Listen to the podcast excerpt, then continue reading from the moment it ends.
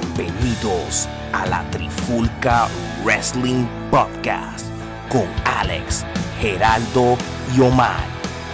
Muchachos, ¿están listos para la Trifulca? Pues comenzamos en 3, 2, 1. La Trifulca Wrestling Podcast. Oye, oye, oye, bienvenido a un nuevo episodio de la Trifulca Wrestling Podcast. Alex Torres, Geraldo y Omar, estamos los tres aquí, ready para entretener a la gente con los mejores temas de la lucha libre, que es la que hay, gente. Omar, ¿cómo estamos? Estamos bien, saludos mi gente y gracias a todos por el apoyo en las redes sociales. Sigan buscándonos, sigan viendo las luchas clásicas, las noticias, síganos en nuestro canal de YouTube, búsquennos en Instagram, en Twitter. Recuerden que la Trifulca Wrestling Podcast somos los número uno. Eso es así, eso es así. Gerardo, ¿cómo está, mijo? ¿Todo bien? Eh, ya tú sabes, aquí estamos contentos con el crecimiento de la página y definitivamente lo mejor está por venir. Este, gracias por el apoyo, especialmente a todos los países latinoamericanos que nos están siguiendo y eh, seguimos lo, este nuevo año, esta segunda temporada que viene, ya me invito, viene mucho mejor que la primera.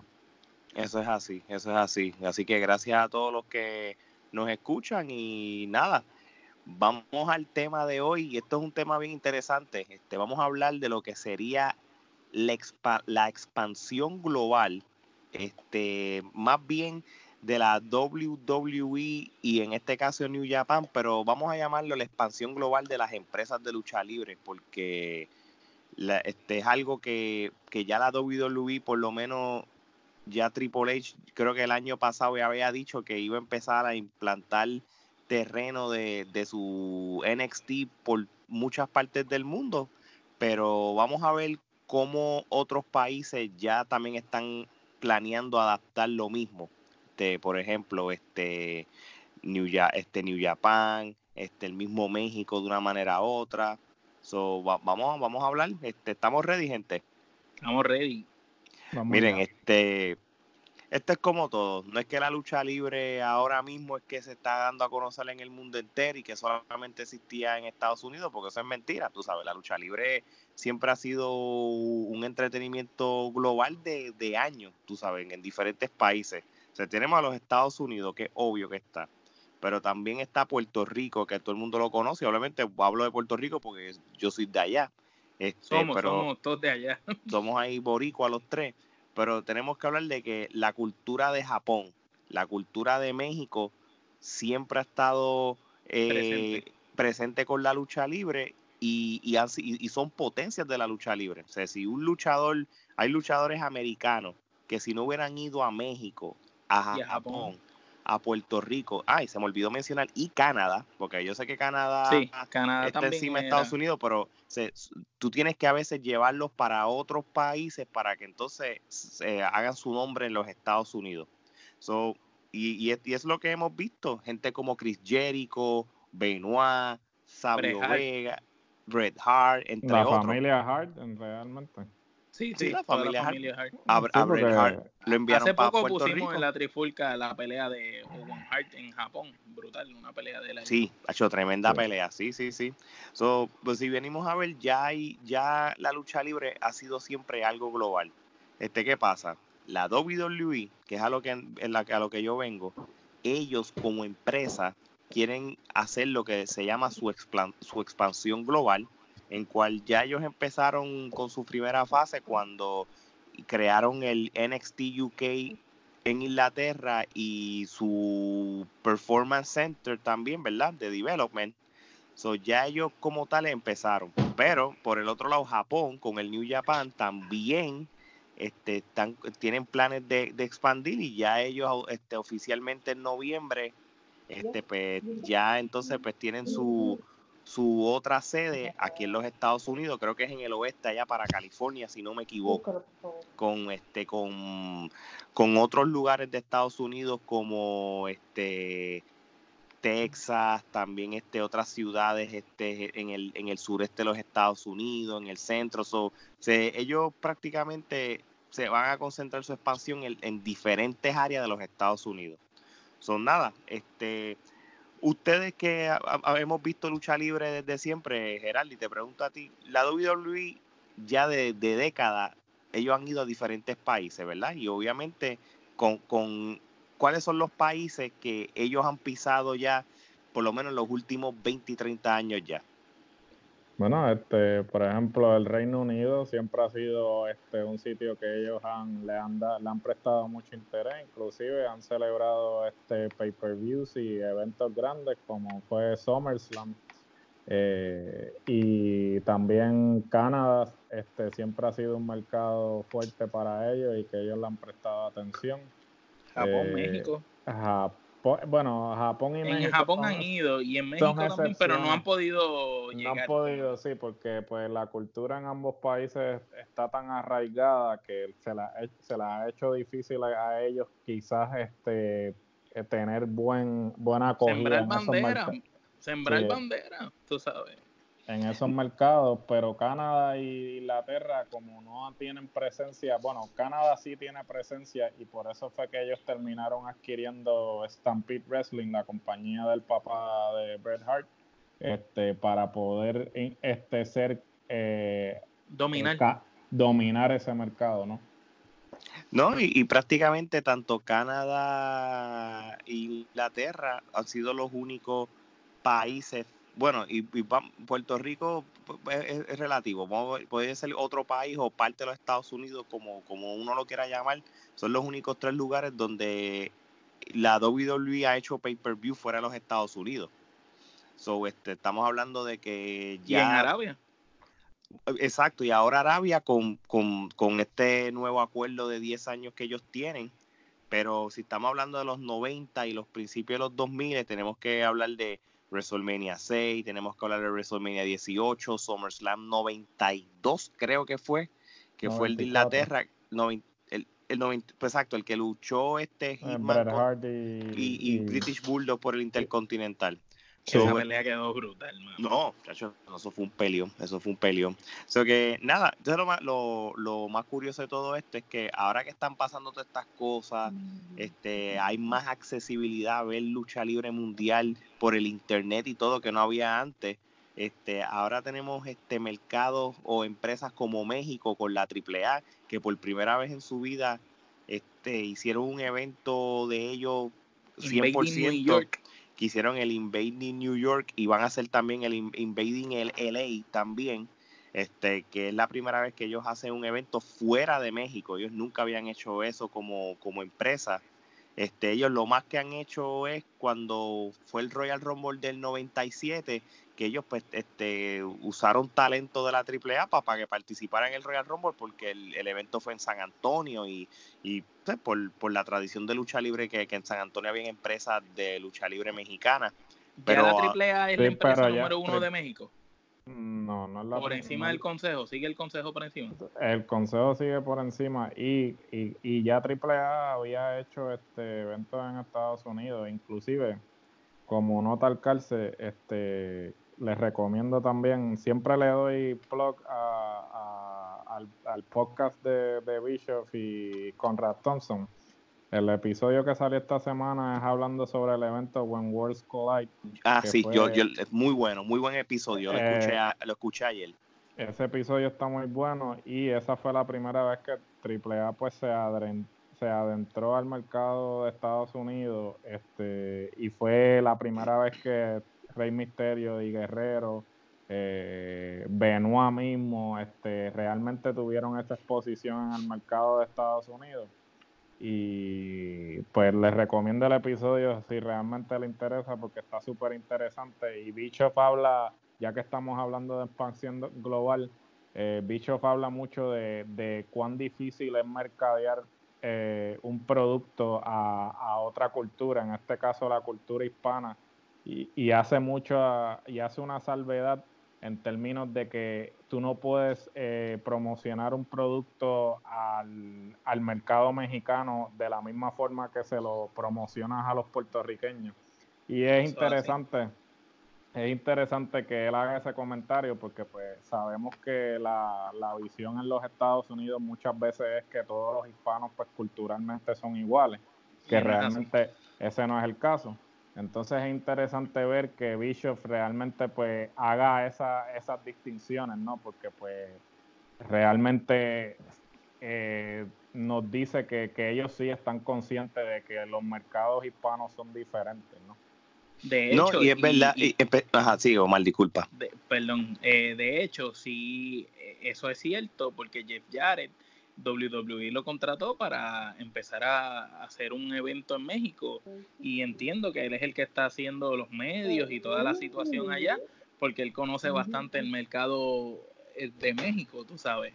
Así que, pues, eso que Gerardo dice, pues se ve que WWE lo, lo está utilizando al poner a Jeff Jarrett a cargo de esa situación de, de lograr organizar ese evento allá para México. No, claro, acuérdate que Jeff Jarrett mismo con su Global, el, el con su el Global Force, lo que era TNA Impact cuando estaba bajo su tutela, ellos tuvieron una muy buena relación con, con, México y siempre los luchadores de TNA siempre iban allá y, y, y los usaban para los triple manitos. Bueno, aún, aún ahora aún ahora este, esa relación que tiene la, la AAA con la AEW, con lo mismo Impact, que puedes ver tanto de Impact y de AEW, los ves siempre en, sus eventos grandes en México.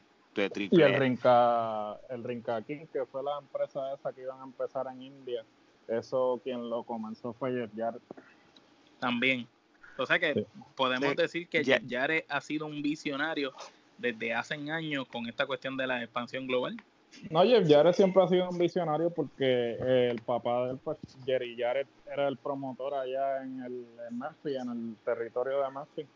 Y pues él, él tiene eso en la vena, bueno, desde la abuela, porque la abuela de él fue la que empezó con la, con, la promoción. Y entonces este luego pasó al papá y finalmente él, cuando empezó TNA.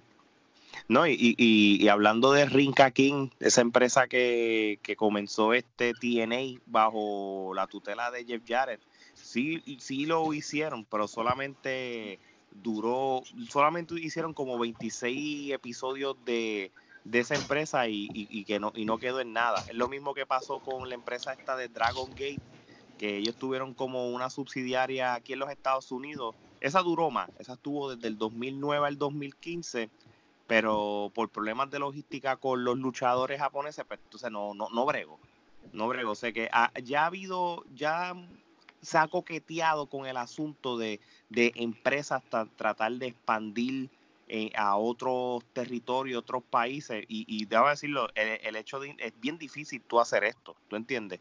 So, te puedes tomar un riesgo de, de pérdida de millones y todo, porque por lo mismo, la, aceptación de ese producto en otros países no necesariamente, vamos a hablar claro, la WWE no puede ahora mismo implantar bandera en México porque lamentablemente en México hay una cultura de lucha libre bien diferente, como ustedes lo hablaron, y hay unos gustos diferentes al estilo de lucha libre. y, en México hay coliseos y arenas solamente para lucha libre, no, pues o diseñadas para lucha libre, lo que no existe en ninguna parte del mundo sí, la, Arena México, básicamente, la Arena México, por lo único que se conoce es por lucha libre.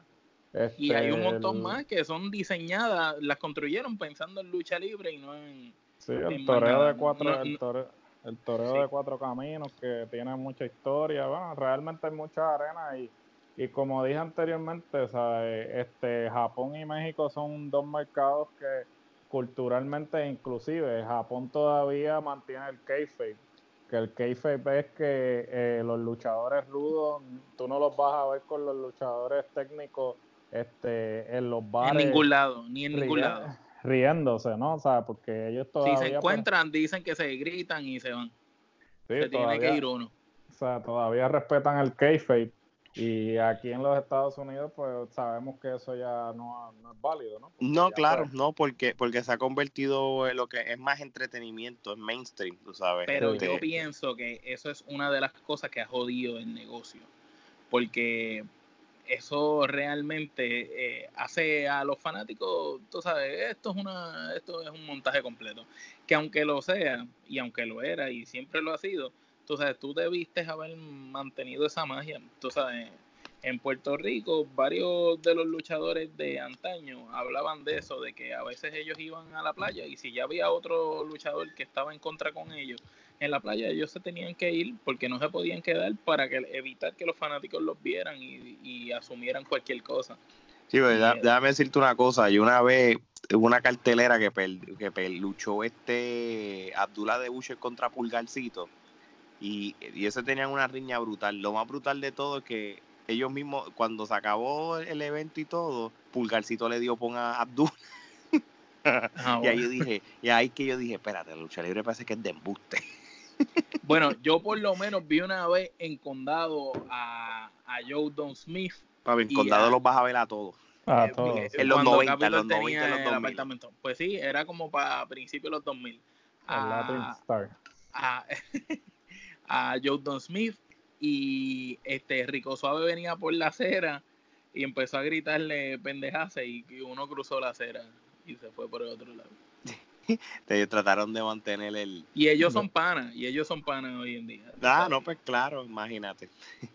Mira, este, estamos hablando ahora de, de, lo que es la lucha libre en México, ¿verdad? Que tiene que ver, ellos han sido, tú sabes, con todo eso bien cuidadosos, porque ellos en sus eventos, por ejemplo, en Triple Manía, este y en el Invade New York ellos usaron talentos de la AEW y de Impact, ¿verdad? Ellos usaron en, Triple Manía usaron a, usaron a Cody, a los Young Bucks, a Omega. Entonces en el Invade New York prácticamente eso fue como un como un como un partnership con Impact porque usaron a a, a Tessa, a Brian Cage, a Sammy Callihan, de que ellos, ellos, ellos siempre en sus triple manía en sus eventos sí invitan luchadores americanos pero no es que los luchadores americanos son, lo más importante. Como, cuando los aniversarios de Puerto Rico, de que sí, este, que el, protagonismo lo coge no tan solo el luchador de Puerto Rico, pero el luchador americano que traigan, cuando trajeron a Jeff Hardy, cuando trajeron a,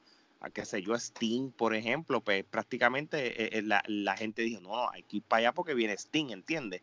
E, ese protagonismo americano, la AAA, no, lo, no lo vende. Lo, que te ah. vende es el Blue Demon de la vida, los Mil Máscaras, y, y estoy diciendo nombres por decir, tú sabes. E, e, sigue siendo la atracción principal.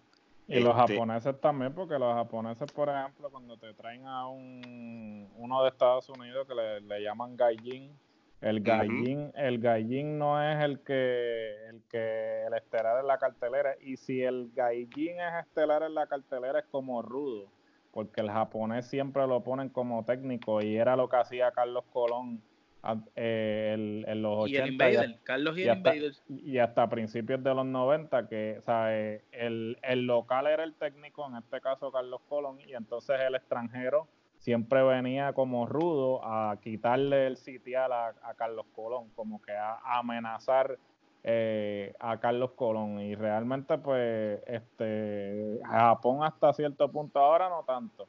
En estos últimos años por lo menos ni Japón pues este ha cambiado un poco. Aunque mentira el este Kenny Omega y AJ Styles cuando ganaron el, el IWGP eran eran rudos porque eran parte del Bullet Club pero realmente sí todavía se mantiene eso de que siempre el extranjero es el rudo no no es verdad, porque hasta el mismo Jericho en el Wrestle Kingdom también era rudo. Aunque, aunque hubo, aunque por primera vez hubo ese, ese main event de americano y americano cuando Jericho y, Kenny Omega este, lucharon, porque prácticamente para efecto Kenny Omega era como un hijo adoptivo de Japón, para efectos, pero era como dos, dos americanos representando el, el main event de, de, Wrestle Kingdom en un momento dado, que eso como tal no era usual, ¿verdad? Siempre es el japonés el que te va a dar el main event del, del Wrestle Kingdom. So, pues, eh, fue, fue, fue un main event bien diferente, pero lo vamos a ver desde la perspectiva de que Kenny Omega lleva tantos años en Japón, pues prácticamente pues ya la gente se acostumbró a verlo y, lo adoptaron hasta cierto sentido. So que ya ahí es como que fue como que algo como una excepción a la regla con, con, con el New Japan. Este, en Puerto Rico después de los 80, ellos jugaban con la popularidad. Por ejemplo, cuando Sting pelea con Carly, eh, Carly es rudo y Sting es el técnico. porque obviamente sabe que Sting nadie lo había visto y todo el mundo quería verlo. Eh, cuando Rey Misterio vino hace poco, que peleó con Mr. 450, también Rey Misterio viene como técnico y 450 era rudo. Pero hay ocasiones que ha sido al revés, cuando Mr. Perfect peleó con Carly, en los inicios de Carly era al revés, Mr. Perfect era rudo. Cuando Scott Hall peleó, al principio él era rudo y después terminó siendo técnico Scott Hall porque lo traicionaron aquí. ellos juegan con la popularidad que tengan en ese momento, tanto en Puerto Rico o si es en el mundo cuando Alberto de Río hizo el ángulo ese eh, que le partió supuestamente el brazo al hijo de Rey, eh, Alberto era rudo, pero después acá se, se viró a técnico. Sí, claro, es, es, lo mismo en Puerto Rico. Puerto Rico es un mercado bien, bien este único también. Ellos particular, sí. Es bien particular. Ellos tienen lo mejor de los dos mundos, tú sabes. Tienen la parte, la, la, lucha libre de Puerto Rico es bien de Puerto Rico, pero ellos también tienen sus cosas americanas. Eh, ellos, por eso es que no es lo, como, como dicen, no es lo mismo Latinoamérica, tú tienes que sacar a Puerto Rico del, del el resto de Latinoamérica, porque Puerto Rico es único en cuestión de lo que es la lucha libre. Ellos adaptan mucho la lucha libre americana pero también tiene sus cosas propias. Y, lo mismo. Puerto Rico tiene mucha agresividad también y el público de Puerto Rico es muy exigente. Este, a la hora de ver lucha libre, el público te juzga y te tiran o te alaban dependiendo, tú sabes. Y bueno, lo que en Puerto, en Puerto Rico el público es Gil en su mayoría, con excepción de los viejitos, tú sabes, y los niños. Aquí todo el mundo le gustan los malos, siempre le han gustado los rudos. Lo que pasa es que, mira, este Puerto Rico, desafortunadamente, este, pues el producto, el, el producto de WWE, eh, pues vamos a hablar de WWE, eh, siempre ha dominado, pues porque vamos a ser sinceros, este, calidad. El, eh, el presupuesto que tiene WWE en términos de producción, de la calidad de los luchadores y todo eso es superior a lo que se da en Puerto Rico, claro eh, en Puerto Rico en los 80 la lucha libre local era la que eh, hasta cierto punto dominaba porque no había exposición eh, tal vez que era lo que lo mismo que pasaba con los territorios. Como no había televisión a nivel nacional el producto local era el que se le daba énfasis porque no había cable no había satélite. No había ese no había esa batalla. Tan pronto entonces empieza el, satélite, el cable y todo eso, pues empieza a entrar el producto de WWE a todos los, a los 50 estados y Puerto Rico este por consiguiente y entonces el producto local se empieza a ver como eh, menor al producto de WWE porque WWE es el que trae el glamour este de que, wow, entrada, esto es, música. Eh, entrada, música, tienen la luchadores en buenas condiciones, porque a diferencia, ¿verdad? Eh, y perdón que te interrumpa, en Estados Unidos y mucho y en México pasa mucho también en algunas partes.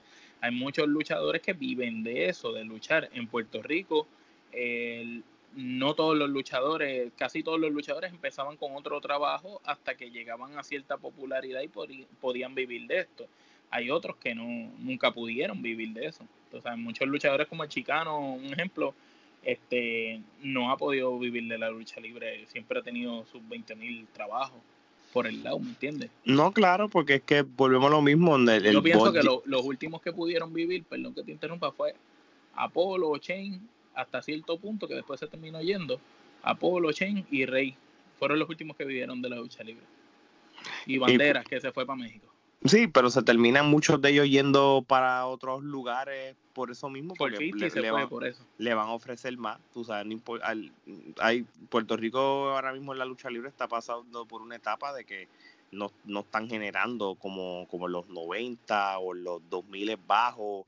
Y, y, eso, tú sabes, eso, eso se entiende. Yo te diría que, que Puerto Rico lleva ya como 12 o 14 años en ese bache de, lo, que lo que pasa es que Puerto Rico nunca cambió su modelo, ¿sabes? Puerto Rico como no evolucionó. como todas las eh, como muchas de las empresas antiguas y esto es otra cosa que este Bishop habla en ese podcast que mencioné es que eh, muchas de las empresas tienen la mentalidad de antes, que es que la mayor parte de su ingreso lo generan de, de los boletos, las taquillas que venden para los eventos. Y, por eso y no de mercancía y otras y no de, no de mercancía, de auspicio y, otra, y otras cosas. Entonces, Puerto Rico, desafortunadamente, nunca ha sabido explotar otras cosas para generar un ingreso. Nunca, nunca se ha vendido mercancía y si han vendido mercancía no han, sido, no, han sido, no han sido consistentes con la producción de la mercancía. Los anuncios de televisión, hasta cierto punto, yo no sé cómo Capitol, teniendo una hora en televisión que... Y antes tenían dos. Tenían dos, pero aún teniendo una hora en televisión, este, no saben aprovechar ese tiempo, porque mira, tú no tienes que interrumpir el programa para poner tus anuncios, tú puedes hacer product placement, que es básicamente durante tu programa, tú puedes poner los productos para que tengan exposición en tu programa sin tener que interrumpir el transcurso del programa. Sin embargo, eh, por, esa, eh, nadie en Puerto Rico no solamente eso, el hecho de que no han sabido, y esto es algo que sucede en los medios en Puerto Rico, ninguno de los medios este, ha sabido utilizar las redes sociales y el Internet como una herramienta. La gente todavía tiene una mentalidad de hace 25 años atrás y piensan que los medios tradicionales, tanto radio como televisión, es la única forma de tú difundir tu producto. Y eso no es el caso, porque hay, lamentablemente ahora hay una generación que no te lee periódicos, no te escucha radio, no, ve televisión. No, te ve televisión. Entonces, que solo lo puedes agarrar por las redes sociales. Que solo lo puedes agarrar por las redes sociales. Entonces tú tienes una generación actual que no consume tu producto porque no consume de la manera en que tú crees que ellos consumen. Y ahí está el detalle con lo que le ha pasado a la lucha libre puertorriqueña y el hecho de que si tú realmente dependes de, los boletos, de la venta de boletos y taquilla, pues entonces ofrécele algo más. O sea, no puede ser las luchas, tú tienes que ofrecerle escenografía, tienes que ofrecerle algo en el medio tiempo. Este, Incluso, eh, yo me pregunto, perdón que te interrumpa, ¿por qué nunca, eh, em, tengo entendido que lo hacían hasta cierto punto para finales de los 80, principios de los 90, como que tener un estudio o un coliseo en particular donde ellos graben, innecesariamente haya o no haya gente, que estén creando contenido, contenido, contenido porque eso y, tengan contenido para poner en los programas y no depender de que lo que sale en el programa es lo que salió en la cartelera de la Claro, básicamente lo que está haciendo NWA, o lo que está haciendo NWA es perfecto, man. Es el concepto de Studio Wrestling, que es el concepto que hacía Jim Crockett Promotions que se convirtió eventualmente en WCW. Ellos tenían un estudio e independientemente de la cantidad de personas que tuviesen, ellos filmaban unas luchas y esas luchas las vendían en diferentes mercados y así ellos conseguían exposición para el producto y también otra, tu programa, otra, otra fuente de ingresos. Pero, o sea, eh, Puerto Rico, como volvemos, vuelvo y repito. O sea, ellos pudieran alquilar un, un estudio, ¿me entiendes? O un coliseo de estos pequeños, una cancha y tener un ring siempre ahí y hacer el programa ahí, ¿me entiendes? Todo el tiempo. Para, para, eh, y entonces eh, empezar diciendo que el que quiera ir, que vaya, y si no va gente, pues no importa, ellos graban como quiera. Pero es que eso antes, eh, esto, eso es lo que la Capitol llegó a tener ese... Eso es lo que te digo, de finales de los 80 a principios de los 90, en Cataño entiendo que eran... Cataño y to, usaban a Cataño y usaban a Toa Alta, eran los, los dos lugares que lo usaban para las grabaciones. Que grababan creo que todos los miércoles. todos los miércoles. y era, miércoles, sí. no, pues... Pero ¿por qué no seguir esa Mi pregunta es, ¿por qué tú no seguir esa línea? Porque si ellos siguen esa línea, que siempre tienen donde grabar, haya o no haya gente, ellos están dándole, número uno, exposición a los luchadores, están metiendo contenido que pueden utilizar tanto para las redes sociales y no tienen que depender obligados de una cartelera. Porque ese es, el, er, ese es el problema, como Gerardo está diciendo, ellos están dependiendo de las taquillas. Si va gente, bien, si no va gente, pues se chavaron. Y entonces después vienen y dicen, no voy a hacer otra el otro weekend porque a esta solo me, me, fueron 300 personas. Y con 300 personas no le pude pagar a los luchadores que tenía. Exacto, exacto. Este, Bueno, pues vamos a, hablar ahora como tal de lo que es este la expansión global de lo que es la WWE.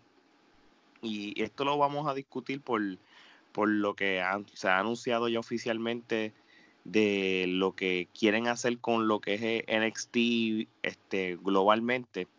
Este, ya el NXT y lo de los diferentes territorios, esto era algo que Shane McMahon lo había ya este, propuesto. propuesto, lo había hablado para esto del 2007, pero una vez él se va de la WWE para los finales de los 2000, que es 2009 por ahí, entonces como que la idea pues como que no llegó a nada. Este, prácticamente la, después. Sí, ya una vez Triple H este, coge la rienda de lo que es el NXT y hace su Development Center en Orlando, crea la marca de NXT y todo, le funciona. Entonces ellos, él, crea su primera expansión global en Inglaterra, en cual tienen su Development Center, más tienen también este su, pro, su, em, su otro brand en que allá mismo, que es el famoso NXT UK, que lo dan todos los jueves a las 2 de la tarde en el WWE Network ahora mismo. Este, ellos ahora mismo no tienen ahora mismo otros lugares con, con NXT, pero están haciendo tryouts en diferentes partes del mundo. Por ejemplo, para Latinoamérica, ellos usaron a Chile como, como sede para hacerle tryout a diferentes este, luchadores y luchadoras para si los cogían el tryout, pues se los, los enviaban para, para Florida. Lo, mismo, lo mismo lo hicieron, eh, hicieron un tryout también en Saudi Arabia, que ahí fue donde salió Mansor y de una vez los luchadores que pasaron ese tryout en Saudi Arabia, pues entonces los enviaron a, a Inglaterra para que los desarrollaran. Pero esa no es la idea final que, que quiere Triple H. Triple H lo que quiere hacer, y él hizo una conferencia posiblemente hace, si no fue hace meses, fue casi un año atrás, lo que él lo llama como un global localization, con diferentes territorios de NXT, que incluye su performance center y territorios regionales. Estilo la NWA, cuando habían diferentes territorios en diferentes áreas de los Estados Unidos, pues él quiere hacer como, como sus territorios regionales, eh, pero sería pero pregunta, cuando estaba lo de la NWA, ¿verdad? Me corrigen si me equivoco. Cada territorio pertenecía, tenía su dueño, su empresa. no, no, claro, Carlos Colón y Llovica, ya estaba. Sí, no, no, pero es, el concepto de que haya. Es el concepto, pero WWE seguiría siendo los dueños de todos esos territorios. No, e, exacto, yo lo dije desde el punto de vista de que va a haber este territorios. Entonces, de cada territorio va a haber uno en Latinoamérica, uno en Europa. O sea, y cuando digo Europa es quitando ya el Reino Unido que ya, ya está establecido. Sería lo que serían los países como Francia, Alemania, Italia, España, por ejemplo. Exacto. Este, Arabia Saudita, este también tendría su territorio y lo, y lo que sería el, eh, Asia, que hay, me imagino que se concentraría más en lo que sería Japón, Japón ah, como tal. So, ese es el plan que ellos tienen. Este, va a ser interesante porque entonces va a haber diferentes territorios y todo. So, eh, eh, todavía no han dicho el país. Yo creo que quitando Asia, que ya dijeron que Japón per se va a ser el donde van a hacer el, el, development center y, y, donde lo quieren, donde y lo el territorio. lo que están buscando es la opción. Sí, todavía lo, que es Latinoamérica, Europa, pues, no han dicho dónde exactamente lo van a hacer. bueno, Latinoamérica, Latinoamérica se había rumorado que era Chile, porque el, el movimiento este, en términos de lucha libre se está moviendo muy bien en Chile. Este, la que debutó recientemente con este Sin Cara, eh, Princesa, se me olvida el nombre, este, ella es chilena y ella salió del tryout que hicieron en Chile. Este, tengo entendido que lo de Europa realmente es más bien este, el Reino Unido y ellos lo que van a hacer es que van a trasladar todo el talento al Reino Unido. Entonces, eh, lo de Japón, Eh, como se había mencionado anteriormente en las noticias, y no olviden siempre eh, ver los Trifulca News semanalmente en nuestra página. Eh, se había mencionado que habían intentado comprar Pro Wrestling Noah, pero aparentemente no se dio porque pues ellos querían la infraestructura que tiene Pro Wrestling Noah para poder comenzar el, terreno de desarrollo y obviamente Misawa y todo el equipo que de parte de, Pro Wrestling Noah no pasó además de que este New Japan se, se dio cuenta de la jugada y les picó adelante. Eh, eh, le, le, le, le, cerruchó el palo porque Bucci Road que es la corporación que es dueña de New Japan, eh, hace dos semanas atrás compró Stardom. Porque otra de las cosas que eh, otra de las cosas que eh, WWE quería era adquirir Stardom, obviamente por el talento que tiene de mujeres Stardom. Y entonces Bucci Road, que es la empresa que es dueña de New Japan, adquiere Stardom. So, básicamente ahora le quitaron ahí una posibilidad. Le cerraron, le cerraron y hasta cierto punto yo creo que lo de Pro Wrestling Noah no se dio por New Japan también porque a pesar de que Pro Wrestling Noah surge eh, de un de un desacuerdo que hubo entre Misawa y, este Anthony Inoki, este, ellos todavía tienen relación porque en un momento dado Pro Wrestling Noah hizo un ángulo de invasión en New Japan. Aunque no son, digamos, los más amigos. no son amigos, pero prefieren unirse que ser enemigo. Definitivo. Este, yo creo que hasta cierto punto. Porque son culturas, son similares, ¿me entiendes? No, es cultura y hasta cierto punto el japonés en ese aspecto, pues. Este, es celoso es celoso, este, protege, protege lo local, el producto local, so, hasta cierto punto, este, yo creo que lo de se le va a hacer bien cuesta arriba el mercado de Japón porque las empresas grandes eh, se están uniendo precisamente para no dejar que ellos invadan el mercado. No, pero para, no dejar que ellos sigan eh, utilizando ese monopolio que han venido haciendo. Ahora, lo hicieron en el pasado al comprar todos los territorios. Ahora, lo interesante de todo esto es que la, intención de la, la, visión de WWE cuando ellos tenían la intención de comprar Stardom a la de New Japan eran completamente diferentes porque New Japan que tiene, que sé que con, lo de buscar a Bushiroad Fight Corporation, que es lo que ahora donde Stardom va a ser parte, o ahora mismo aunque New Japan tiene a Stardom, New Japan y Stardom van a correr completamente separados de uno de los otros.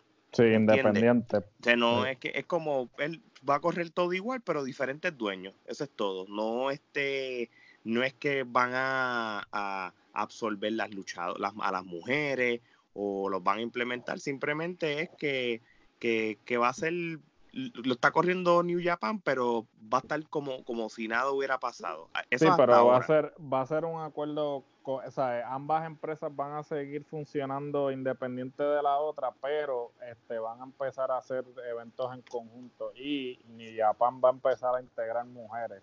De que de que vaya a ser este estilo WWE que tiene su propio campeonato, ahí pues habría que ver, ¿no? porque hasta, hasta cierto punto pues ellos tendrían que modificar todo porque ni Japan nunca ha tenido mujeres compitiendo, ¿no? Ni Japan siempre eh, solo han competido hombres. Hombres. No sé hasta qué punto ellos pues quieran modificar el producto para poder integrar, claro, hasta cierto punto pues a ellos les conviene este, integrar a las mujeres porque eh, la lucha de mujeres está teniendo la acogida. Está, en, su, en su mejor momento, yo diría. Está en su mejor momento y ellos tampoco pueden seguir ignorando eso, ¿no? Y más en Japón, que siempre Japón ha sido el lugar Una de las luchadoras duras, de verdad. Sí, Japón siempre ha sido el mercado bueno para la lucha de mujeres porque siempre le han dado el respeto, ¿no? Le han dado el, mismo sitial que, que tiene la lucha de hombres, ¿no? Pero ven acá, ah, y, ahora voy a hablar de, lo que tú estabas mencionando, de que la WWE trató de comprar este Wrestling Noah. para, para que sea la fundación de lo que sería el NXT Japón, ¿entiendes? Sí. Yo, si tú, la, la, la, el estilo de lucha libre de wrestling no es bien diferente a lo que es New Japan. O sea, wrestling Nova no es el que te, te tira más a, a, la, a, a, veces de momento a la comedia. No, ese es este. No es, no es DDT, este. Sí, es DDT. Este, es DDP, ¿verdad? Que ahí, sí, ahí Kenny Omega fue cuando él empezó a pelear con con, sí, con la, con la muñeca inflable. Con, la, muñeca inflable, sí, ok. con la nena, sí. Pero Pro Wrestling no, ha tirado unas luchas tremendas también. Pro Wrestling, Pro Wrestling no de, este, es básicamente un strong style y, y Pro De Misawa y esa gente. Misawa, Kenta, que es este... Kenta Kobachi. Eh, Hideo, Hideo Hitami, este, y ellos tuvieron inclusive una alianza con Ring of Honor en un momento dado, que ahí fue que se dio la lucha de Kenta contra Samoa Joe. So, eh, en un momento dado, Pro Wrestling no tenía mejor producto que New Japan.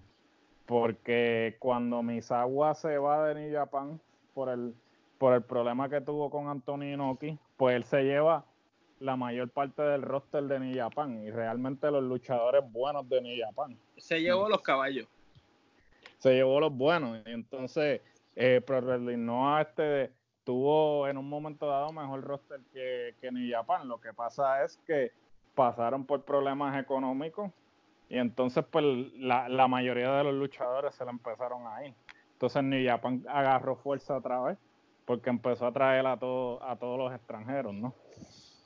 Ok, so ahora mismo, este, si la WWE como parte de la expansión quieren este quieren tratar de meterse al territorio japonés, va a ser bien difícil hasta cuesta, arriba, porque, porque, porque este, estas empresas japonesas son bien este, celosas con su producto. O sea, para un ejemplo, yo creo es lo mismo que en México.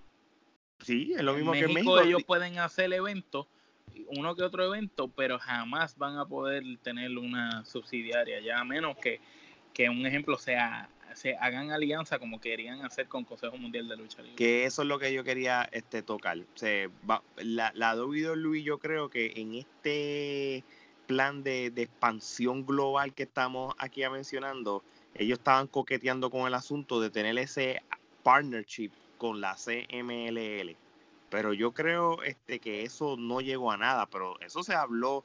Mira, esto es funny, porque cuando la AEW y, vamos también a decir Impact este, llevan meses con esa esta relación con la AAA de que luchadores de la AAA participan en, en, ambas empresas de la AEW Impact y viceversa como mencionamos ahorita Triple Manía, Invade New York, que vimos gente tanto de la AEW, Kenny Omega, Young Box, Cody Rowe, como los de Impact, este, Sammy, eh, eh, Tessa, Brian Cage. estamos viendo que eso es algo que la WWE dijo, espérate, este, nosotros queremos también tener ese tipo de, relación y ahí fue cuando se empezó a hablar y a rumorar de, ese, de, que se estaba reportando que la WWE estaba hablando con, con la CMLL. Pero lo mismo, yo no creo que la, primero la WWE no creo que la CML no va a dejarse comprar de la WWE,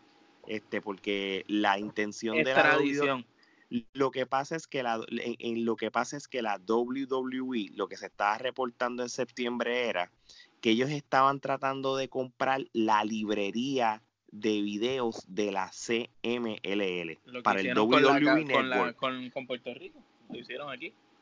Eso es lo que ellos querían hacer, comprarle la, el, tú sabes, el library de los videos para para, para, eh, lo que pasa lo que pasa es eso queda en nada porque cuando se muere Paco Alonso, la que se queda en el poder es la hija de Paco Alonso, la Sofía Luterora Alonso. Entonces Sofía Luterora Alonso quería cambiar el modelo, ¿no? Porque Consejo Mundial de Lucha, lo que muchos ha criticado, que es lo mismo que le sucede a la Capitol en Puerto Rico. Muy clásico se quedaron muy clásicos, no han querido actualizar el producto, siempre están con la mentalidad de que esto es lo que nos ha funcionado por los últimos 80 años y esto es lo que lo vamos, a repetir. lo vamos a seguir repitiendo. Entonces la, la hija de Paco Alonso este quería este refrescar. Eh, sí. Eh, Eh, entonces, da la casualidad que como esos son una serie de, de, personas, parte de la familia, entre ellos el hermano de Paco Alonso y una serie, pues le, hicieron la camita a Sofía y le dieron de codo y la sacaron. Entonces, cuando, porque por ejemplo empiezan a salir los rumores esto de lo de WWE y ahí es que ellos se empiezan a asustar y como que la, la, la sacaron que esa fue otra de las razones por las que eh, Rush se fue de la empresa, ¿no? Porque él era uno de los que apoyaba a Sofía, porque él entendía que eso era lo que iba a ayudar a la empresa a actualizarse. Y cuando la sacan, pues él, él, se va y por consiguiente despiden a, Dragon Lee. Este, supuestamente, Sofía ahora va a regresar, lo, lo leí esta mañana que Sofía va a regresar, pero el tío de ella va a estar este, evaluando que, las movidas de ella. So, no sé hasta qué punto ella ¿Qué libertad va a tener? ¿Qué libertad va a tener? No sé hasta qué punto Sofía volviendo a la compañía vuelvan a reanudarse las conversaciones de hacer una alianza con WWE. Bueno, que yo creo que ahora mismo, vamos, este, si la WWE quiere expandir en Latinoamérica, no como y por México no va a ser lo más recomendable, hay que irse por Chile y para que entonces los talentos latinoamericanos que tengan interés en estar en la WWE, pues que vayan a, a, Chile. Y, y, no te creas, tú sabes, yo estoy seguro que tanto de la del Consejo Mundial como de la AAA, pues, y que el que tenga interés, y pues que, viajen a Chile, tú sabes, este, porque... Porque sabes también qué es lo que pasa, ¿verdad? Que WWE, si, si ellos... El, problema es que la lucha libre en México es tan cultural que WWE, de ellos lo que tienen miedo es que si se establece allí, venga entonces a querer cambiar lo que ellos han sembrado por tantos años. Eh, no entiendo bien cómo es la cosa, pero una vez Alberto Río en un podcast explicó que ellos luchan en México del lado izquierdo y en Estados Unidos se lucha del lado derecho. Que como que la forma como tú salir a luchar es diferente, es al revés. Y él explica que las movidas se cantan con la mano, diferente a como se, se, se trabaja acá en Estados Unidos. No, por supuesto, es otra cultura.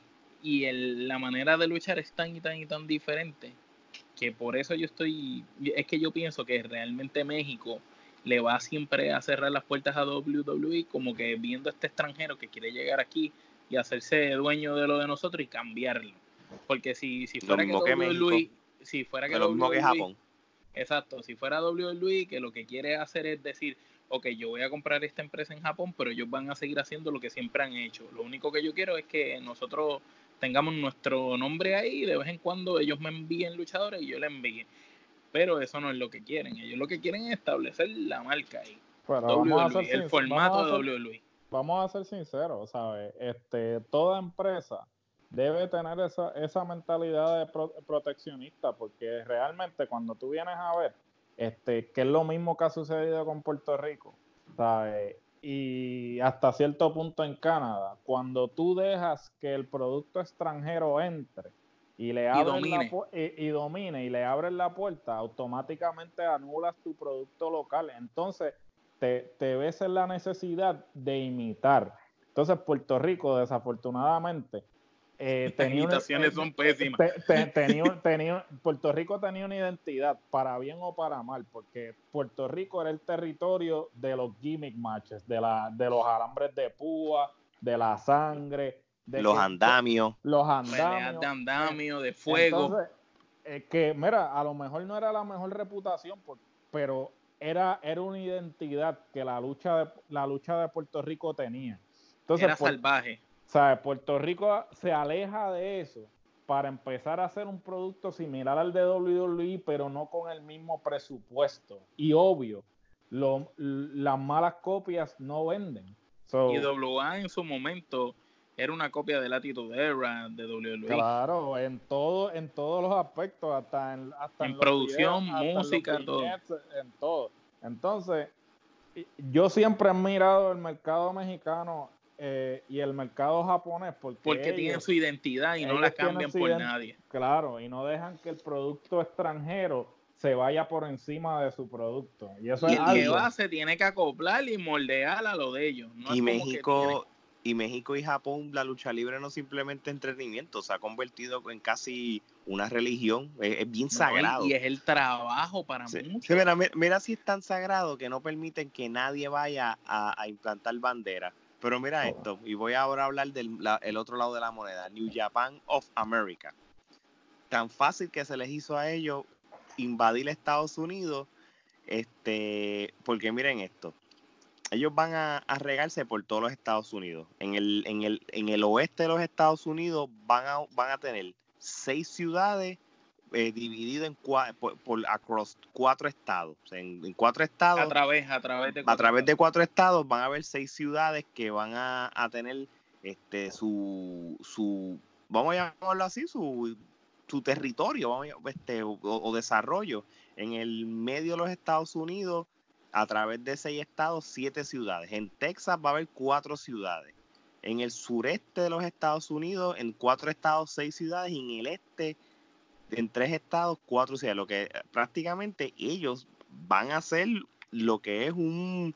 una expansión global. Es una expansión global en los Estados Unidos, pero de costa a costa mira qué fácil se digo y, y, una cosa es que lo hagan pero tú sabes qué es lo que pasa es que eh, eh, hay fanáticos en Estados Unidos y hay, que les encanta el tipo de lucha de Japón tú sabes y el eh, nosotros lo estamos viendo en la página de nosotros la Trifulca nosotros podemos ponerte una lucha de WWE podemos ponerte una de IW casi siempre las luchas de IW la gente le gustan más y si buscamos clásicos de Japón versus clásicos de WWF, tú sabes que los de Japón la gente le gustan más. Tú sabes, es el tipo de lucha, el tipo de cultura. Tal vez será porque estamos tan saturados de lo que hemos consumido por tantos años que cuando vemos esto que es totalmente opuesto, nos gusta más.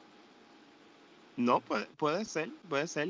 Y, y, y, y, te, estás buscando alternativas diferentes de lo que de lo que es la lucha libre, como estamos viendo ahora con, con productos como AW, NWA, este, que, que, que ahora mismo están haciendo ruido, Impact, ese resurgir de Impact ahora.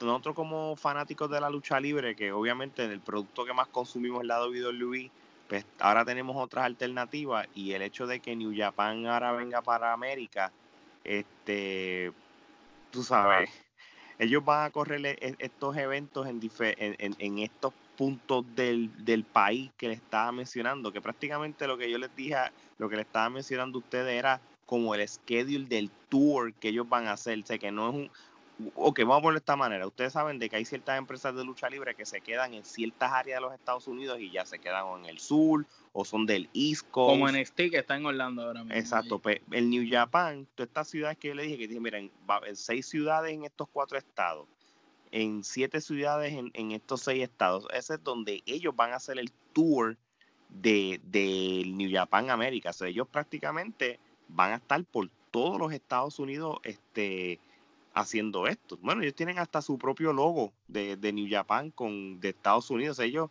ellos mismos ya este, lo, lo tienen todo. Prácticamente el, el su sede, eh, su headquarter va a ser en, en, Los Ángeles, en California. Y tiene sentido porque estás más cerca de Japón, lo que llaman el dojo, sería el LA Dojo.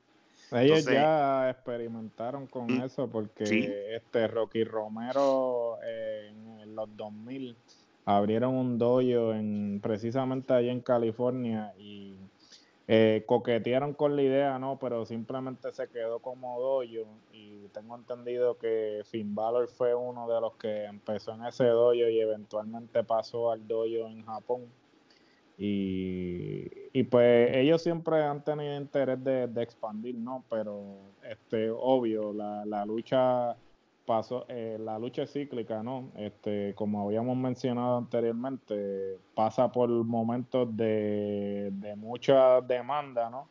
Y, pasa por y poca demanda. En este caso, desde que WWE compra WCW, pues la lucha cae en un... Había mermado Sí, en un periodo de que, ¿sabes? Porque hay, hay periodos y hay periodos. Hay periodos en que todo el mundo y su madre ve lucha libre, que fue el, el Attitude era el mejor ejemplo, el Monday Night War.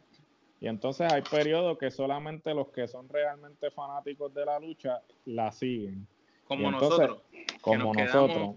Que nos, quedamos, 15 años viendo lo mismo. Eh, sí, como nosotros, que las buenas y en las malas, pues, aunque tal vez no, con, no, no lo vemos así, pero no nos, gustaba, pero no, pero lo veíamos porque éramos fanáticos. Nos mantenemos al tanto de lo que sucede. A diferencia del fanático casual, que pues si no hay nada bueno pasando, pues ni se molesta en verlo. Entonces ahora la lucha va a, va a regresar con AEW. Al periodo, digamos, con AEW, al periodo que vivimos eh, en el a finales, a, finales eh, mitad de los 90, ¿no? Mm, y, y, no solo eso, va, va, el, el, resurgir de la de, de, de, que ahora tú tienes mil maneras de, de ver este programación de lucha libre. No, tienes excusa. Si tú quieres ver en WA Power, vete a YouTube, lo ves gratis y lo ves en vivo. O, en la página de la Trifulca. o en la, la, página de la Trifulca que lo pueden ver todos, después. Los todos los episodios, sin, sin comerciales ni nada. Miren, este es bien funny que estamos hablando aquí de expansión global. Hablamos del lado de los Estados Unidos, del lado de la WWE, lo que ellos tienen planeado y lo difícil que se le ha hecho para entrar al mercado de, de, Japón. Pero, por el otro lado, como estamos ahora mismo discutiendo, New Japan sí ya va a entrar a los Estados Unidos y es un hecho. Y ellos, yo, ellos, estos japoneses lo tienen todo organizado y lo tienen por fases. Por ejemplo, la primera fase es descubrir nuevos luchadores en mercados fuera de los Estados Unidos y desarrollarlo en el dojo que va a estar en Los Ángeles, ¿verdad?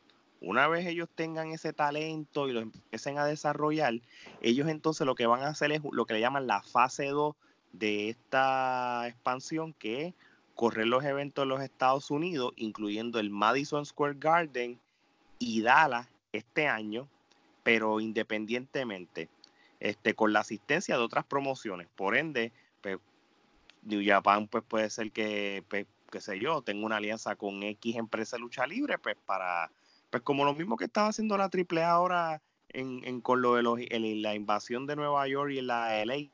Y una vez entonces hagan eso, la fase 3 que ellos quieren, acuérdate que la fase 3 siempre es como que a largo plazo, es ellos establecer una compañía dentro de los Estados Unidos como un headquarter este para que para que entonces ya ellos marcar como que mira ya lo tenemos todo planchar pues mira ya vamos a tener nuestras propias oficinas y todo aquí y, y, ya estamos establecidos tú sabes este qué pasa ellos ya también están hablando de lo que va a ser los derechos de, transmisión de para el cable TV, por ejemplo. Y como ustedes saben, pues eh, ellos tienen ese partnership con Access TV, que es donde tú puedes ver Impact, puedes ver este eh, Woman of Wrestling, puedes ver lo de New Japan, que lo dan los viernes o los sábados, que hay que han dado este las grabaciones de, los, pasados eventos como Wrestle Kingdom. So que ya por lo menos ellos tienen planchado hasta lo de la televisión. O ellos prácticamente lo tienen todo bastante, bastante, bastante esto, organizado y planchado. si ellos van en esta ruta de, como yo solo he estado leyendo, pues ellos van en buen camino.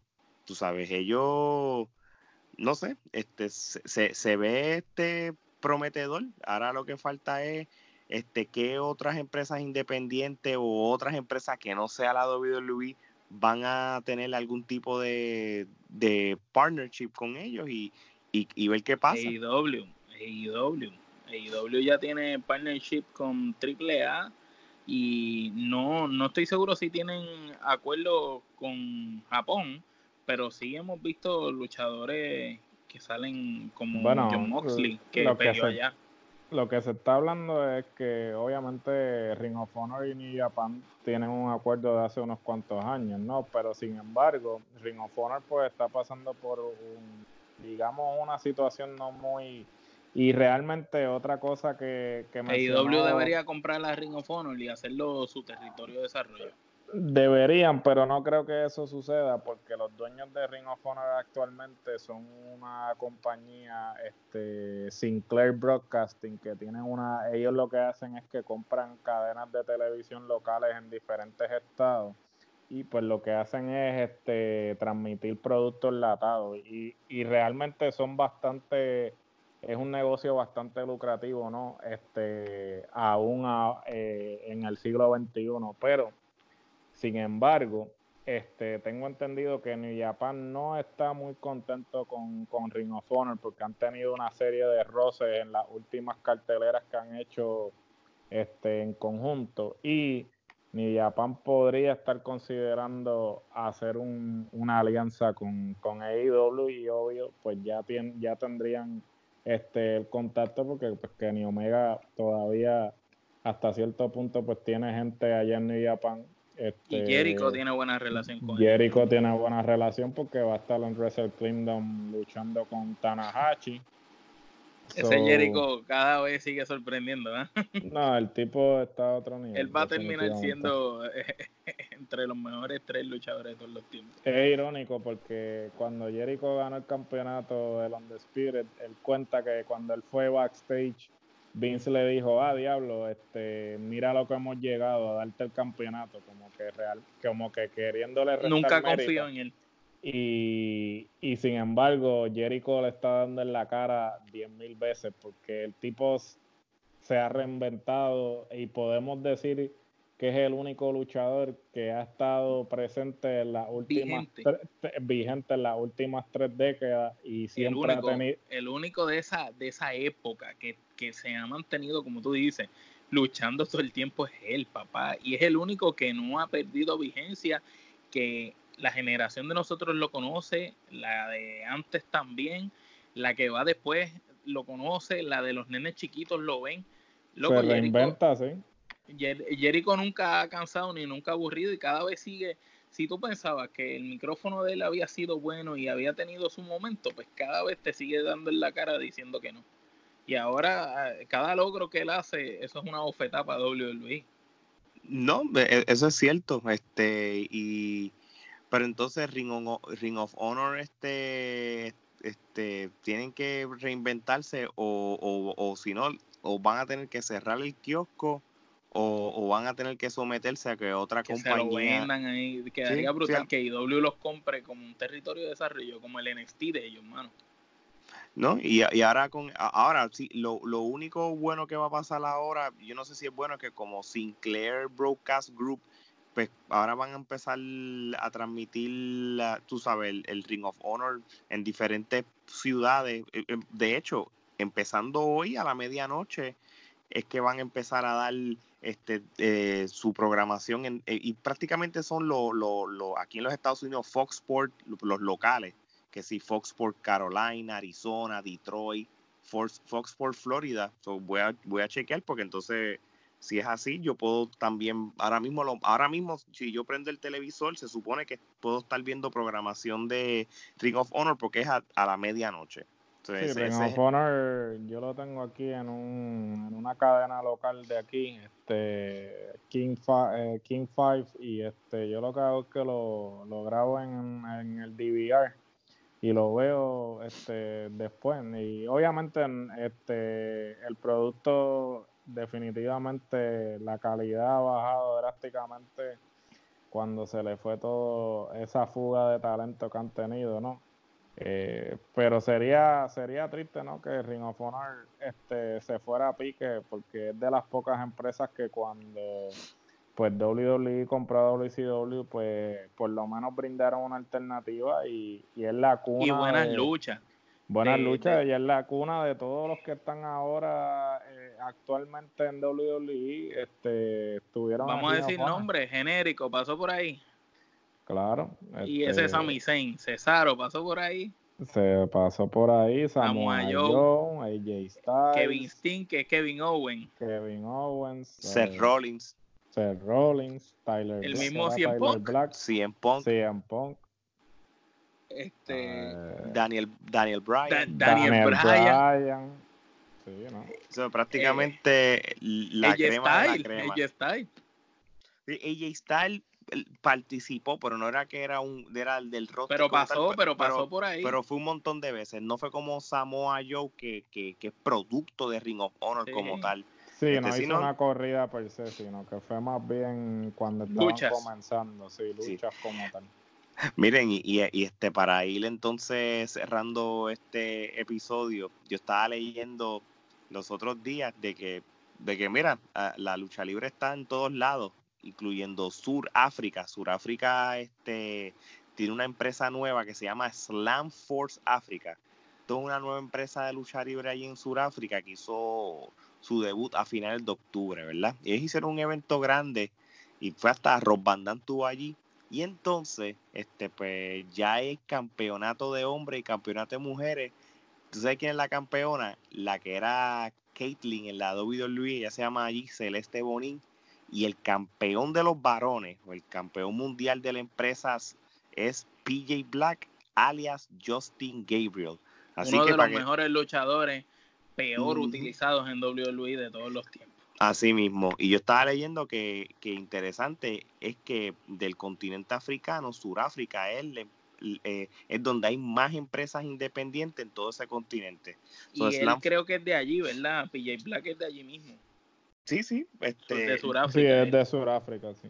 So, para que ustedes vean cómo, cómo este, esta cosa de la lucha libre ahora mismo como a este vamos a llamar e, este nuevo esta nueva fase que está pasando la lucha libre de, de, y voy a llamar ahora sí lo voy a decir esta expansión global que está viendo en la lucha libre en cual todo el mundo quiere tener su producto su empresa en todas las partes del mundo y, y ahora tú puedes contar con cualquier luchador que vaya a participar. Mira quién diría quién diría que Rob Van Damme iba a ser parte de ese evento tan grande y que vamos y que tiene dos ex luchadores de la WWE siendo campeones y que viene para Puerto Rico también con el no, Forever de Hugo Sabinovich.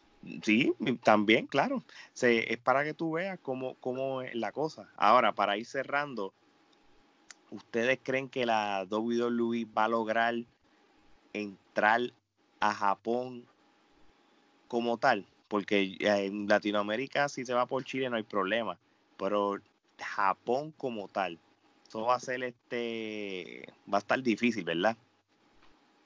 En mi opinión, eh, en mi opinión no entran ni a Japón ni a México. Sí, ellos tienen que buscar un contacto allí que, que, tenga ya la infraestructura y ellos lo que tengan que hacer es llegarle, porque realmente si, si no tienen a nadie local de allí, no van a poder hacerlo. No, y, y, y no solo eso, es que si nos vamos desde el punto de vista de, de, que Japón la lucha libre es cultural, pues entonces y es diferente, porque sabes qué, Japón tiene este por lo menos este 18 empresas grandes, y voy a llamar grandes porque son, son conocidas, estamos hablando desde, desde Stardom hasta Michinoku, hasta All Japan, hasta DDT, Osaka, este, el Pro Wrestling Wave, este, tienen el Action Advance, el, el Dragon Gate, New Japan, Wrestling Noah, Real Japan, Wrestle One. la de mujeres, ¿cómo es que se llama la de mujeres? Bueno, está Stardom. Stardom. y, la otra que era. Y, y, la Sendai Girls, que es la de Pro Wrestling. O sea que ellos prácticamente tienen muchas empresas. Lo que pasa es que si todas ellas se protegen con la cultura y no van a dejar que la WWE invada territorio, ¿entiendes? Es lo que no, no, me este, Acuérdate también de un detalle, que es que si ellas no se protegen entre sí y WWE controla el monopolio, ¿qué van a pasar con todos estos luchadores o talentos que para WWE no son buenos, que ellos no escogen?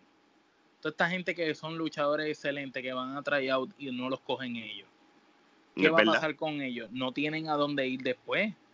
¿Me entiendes? Por eso es que WWE como compañía le conviene la expansión global, pero a la lucha libre per se en el mundo no le conviene que WWE se siga expandiendo, porque entonces todos estos luchadores, un ejemplo, WWE tuvo desacuerdo con Carlito, lo votó y Carlito no puede ir para ningún otro lado porque en todos lados WWE es dueño, un ejemplo, ¿me entiendes? Pues, sí. ese, ese, ese detalle, pues por eso yo pienso que siempre debe de haber eso como en México y en Japón, esa cultura grande por la lucha libre, que en Puerto Rico la dejamos perder y en Canadá ya no es tan fuerte como era antes. No, que, que la expansión global sea una expansión global genuina, que el producto nato sea de que cada país cree su empresa en vez que, que otra empresa Total, la esa es mi, humilde opinión. La haga por ti. muy, muy, muy buen este comentario. Bueno, gente, este, esto fue un, fue, fue un tema bastante interesante. Yo, yo cuando nosotros lo discutimos al principio dije, mira, esto no va a tomar mucho tiempo, pero mira, se nos fue, se nos fue bastante, así que llegamos a la hora. Bueno, Gerardo, acaba esto. Tengo sueño. Eso es así. Eh, nunca olviden lo que siempre les digo, que hay dos tipos de podcast, los que no sirven y la trifulca. ¿Oíste? Hasta la próxima.